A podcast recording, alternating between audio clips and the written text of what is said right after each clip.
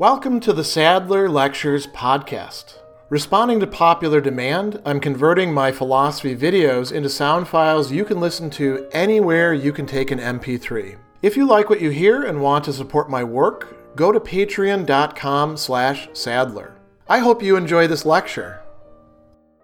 In chapter two of his essay on liberty, which is arguing for why we ought to not impose restrictions on free speech, or as he calls it, expression of opinion, including publication, Mill is going to be making an argument that's not appealing primarily to rights, but rather to utility. He is a utilitarian, and so the usefulness or the, you might say, preponderance of positive benefits over negative harms generated by doing certain things, that's what's foremost in his mind. And he provides a number of different supporting arguments for this. And one of the most interesting ones has to do with what we can call and what he calls overcoming one-sidedness. One-sidedness of what? One-sidedness of truth. Meaning, and this is a common term in the 19th century and the early 20th century, particularly in philosophy, meaning elimination of a sort of myopic you might say, blinkered or blindered way of looking at things that is able to take into account the totality, or at least as much as we can get of it, of truth about a matter. And there's a lot of things, before we look at Mill's examples, there's a lot of things in which we get just a partial viewpoint on things and we could have a better one. I'll give you a prime example. Right now, you're getting my take on John Stuart Mill's work, which is a take on a particular topic. So you've already got an interpretation of an interpretation, and we might bring other partners into the conversation in the way that Mill is actually suggesting here in order to overcome that one-sidedness and have the opposite, which would be many-sidedness or a fullness of perspective. So Mill points out early on in this section, he says, that one of the principal causes which makes diversity of opinion advantageous and will continue to do so until mankind shall have entered a stage of intellectual advancement which at present seems at an incalculable distance meaning that th- there could be a time eventually where we've figured it all out and we don't need multiple points of view, but we're nowhere near that right now. And clearly in the present day, we're nowhere near that 150 years after Mill. So he says, we've considered only two possibilities up until now. That the received opinion may be false. The received opinion is sort of the majority view and some other opinion consequently true, right? Some minority opinion. Or that the received opinion being true, a conflict with the opposite error is essential to a clear apprehension and a deep feeling of its truth. So these are different possibilities, right? But there's another third possibility what if the received opinion, the majority view, what we might call the common sense view, what if it's partly true, but partly false? What if it's missing something? What if the way in which it's framed is leaving something out or inducing people to look at some things in the wrong way? So he says, there's a commoner case than either of these when the conflicting doctrines, instead of being one true and the other false, share the truth between them. Now, what does it mean to share the truth between them? Just to get over any sort of misreadings of this, it doesn't mean that they agree upon a common truth. It means that there's some truth over here on one side, and then there's another portion of truth over here on the other side. And when you put them together, then you get more truth overall. Whereas if you insist on one side or the other side exclusively, you're missing out on something because you have deprived yourself of the opportunity of considering and apprehending the truth that's available on the other side. So he says that in these cases, the non-conforming opinion is needed to supply the remainder of the truth of which the received doctrine embodies only a part. And then he goes on and gives nice truism here. Popular opinions on subjects not palpable to sense are often true, but seldom or never the whole truth. They are part of the truth, sometimes a greater, sometimes a smaller part, but exaggerated, distorted, and disjoined from the truths by which they ought to be accompanied and limited.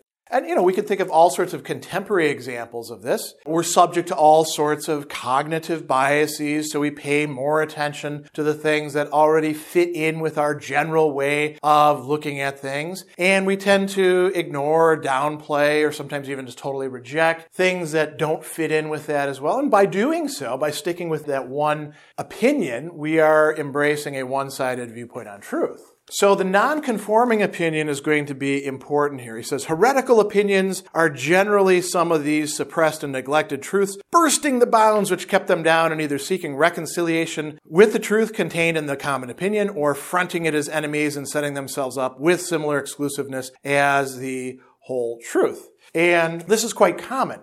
By the way, Mill is not saying that there is anything inherently better about nonconforming or heretical opinions. He's not romanticizing the lonely genius who is in touch with things that we're missing out on. No, he's, he's just being very realistic about this. In any given case, odds are that the truth is something complex and it's shared across a number of different perspectives. Another point that he makes, very interesting, a little bit later on, just, you know, a few sentences down, has to do with progress. And you know that Mill is a big advocate of progress, and he often tends to talk about the forces of order or conservatism as if they are in some way backwards and not particularly in touch with the truth. But here he says, in revolutions of opinion, one part of the truth usually sets while another rises. Even progress, which ought to superadd, for the most part only substitutes, one partial and incomplete truth for another. What does he mean by super adds there? So the idea would be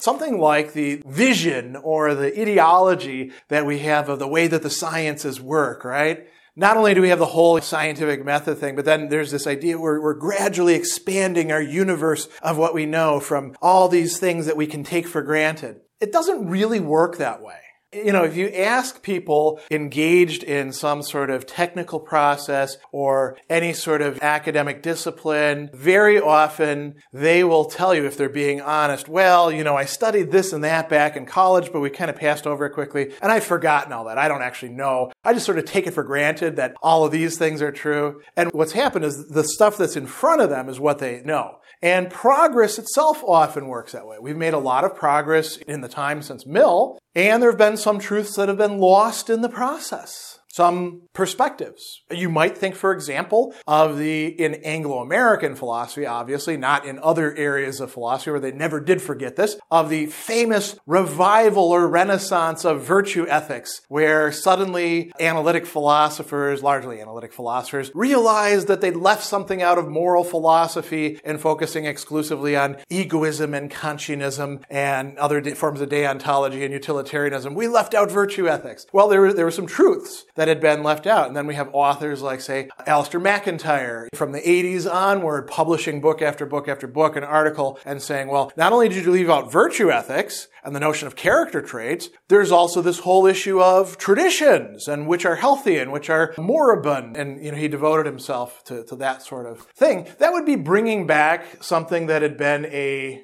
truth that had been lost in the process. And then, you know, you get some virtue ethics who, ethicists who just super add, or substitute rather than than super adding, which would go against what say, again, MacIntyre suggests, interestingly enough, Mill is one of the authors who MacIntyre thinks virtue ethics absolutely must take seriously and bring in, which would be a process of super adding rather than merely substituting. So there, that's a nice example there. But all progress tends to work this way, he, he says. He says that improvement consists chiefly in this. The new fragment of truth is more wanted, more adapted to the needs of the time than that which it displaces. So we often lose things in the process. Now, he goes on and he talks about how one-sided asserters of partially true but non-conforming doctrines are useful or helpful to us. How is that actually the case?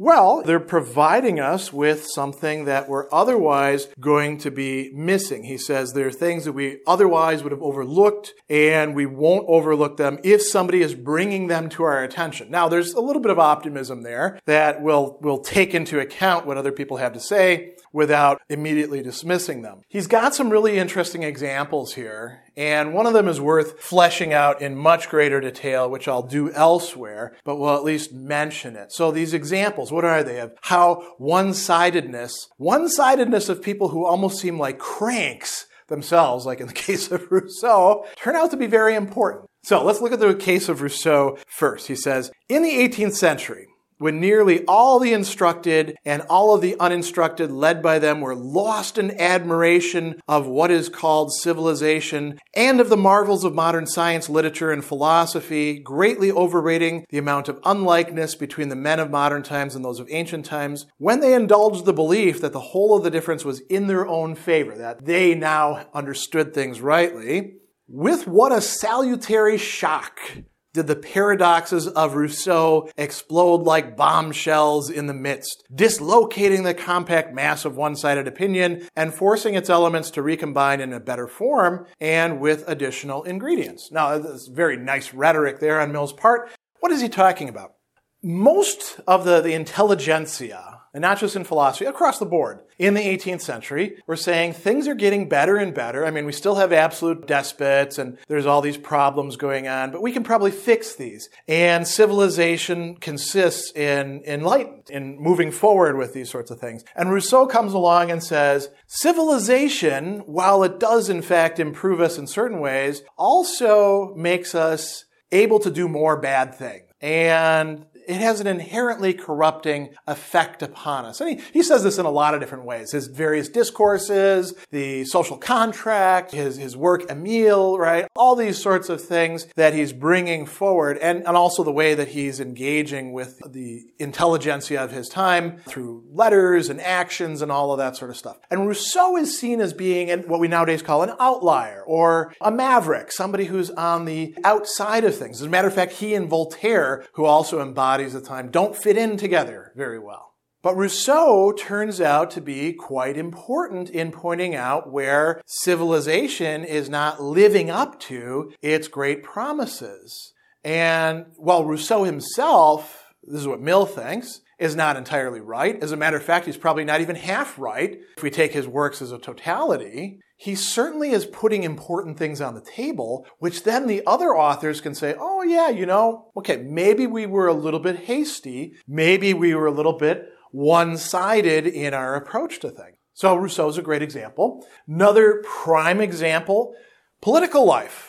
Now, Mill is framing this in rather diametric terms, but we could see this in terms of multiple party systems as well. So he says, in politics, it's almost a commonplace that you need two parties to have healthy political life. A party of progress and reform and a party of order and stability. And he says, until the one or the other shall have so enlarged its mental grasp as to be a party equally of order and progress, each of these modes of thinking derives its utility from the deficiencies of the other. But it's in great measure the opposition of the other that keeps each within the limits of reason and sanity. So this questionable whether it really works this way in crisis situations or in times of incredible factionalization. But you do have to admit that there's something there. At least this is partially true, right? That in many cases, the two parties provide policies, proposals, focuses, ideas that contribute to the, the whole